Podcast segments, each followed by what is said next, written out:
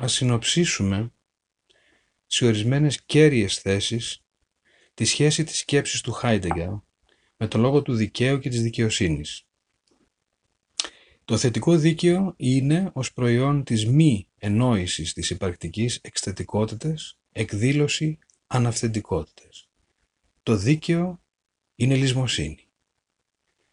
Η κοινωνικότητα ως βάση του δικαίου είναι από οντολογική σκοπιά αβυσαλαία. Το συν είναι δεν είναι συμβόλαιο, το συμβόλαιο παρασιτεί στο συν είναι και τούτο είναι εγγενώς κρυμνώδες. Το δίκαιο προσεγγίζεται αυθεντικά διαμέσου της εννόησης του είναι ως αρμογής και τάξεως.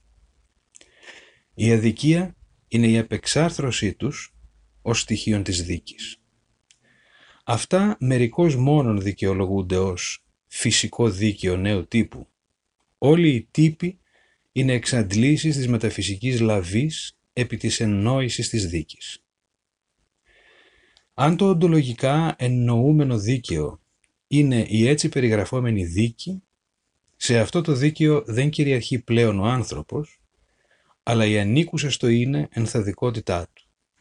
Δεν υπάρχει υποκείμενο δικαίου.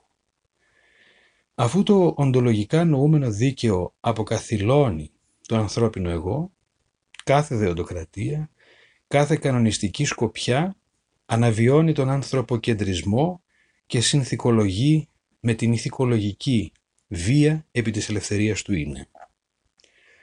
Σε αντίθεση με αυτά, το όποιο κατά Χάιντεγκερ δίκαιο είναι κβα δίκη συμβαντικό, φερόμενο εξ από τις περιδινήσεις της ιστορίας του είναι. Ο συμβαντικό, το δίκαιο δίκη, είναι μία αυτοεπιτέλεση, όχι τεχνική παραγωγή αποτελεσμάτων. Επιφαίνεται ως έλαμψη του ενίγματος της εκκάλυψης απόσυρσης του είναι. Δικαιοσύνη είναι η διαμονή στην ευησελαία χώρα του τετραμερούς. Ως προσμονή αναφέρεται στο πέρασμα των θεών, ούτε στην τελική άφηξη, ούτε στην οριστική απώλειά τους. Τούτο το πέρασμα υμνεί ευχαριστιακά η ποίηση. Νόμος είναι η συλλέγουσα σιγή. Ας θυμηθούμε. Kein Ding sei, wo das Wort gebricht.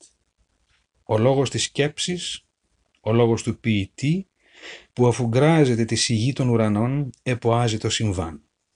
Τι θα είναι τούτο; Ένας αυγασμός του όντος μέσα από ένα νέο εθρίασμα του είναι που θα εγκαινιάσει μια νέα αρχή της σκέψης και της ζωής. Ένα ξέφωτο για το πέρασμα των θεών. Και τούτη η φώτιση τι θα είναι; Μια έκπαγλη εθρία ή το κιανόχρον φως του νεκροθαλάμου; Ή μήπως σαν την έκρηξη ενός σκοτεινού ενίγματος που επιστρέφει πάντα φασματικά μέσα από τους υπαρκτικούς όρους της αγωνίας και του άγχους το συμβάν θα επέλθει ως καταστροφή, ως εξάντληση δια του ολικού θανάτου του ανθρώπου. Όλων των δυνατοτήτων του είναι που αυτός διαθέτει, αλλά έστω και τότε το είναι θα μείνει προδήλωση εκεί, σε έναν άφατο εναγκαλισμό με τη σιγή και τον νόμο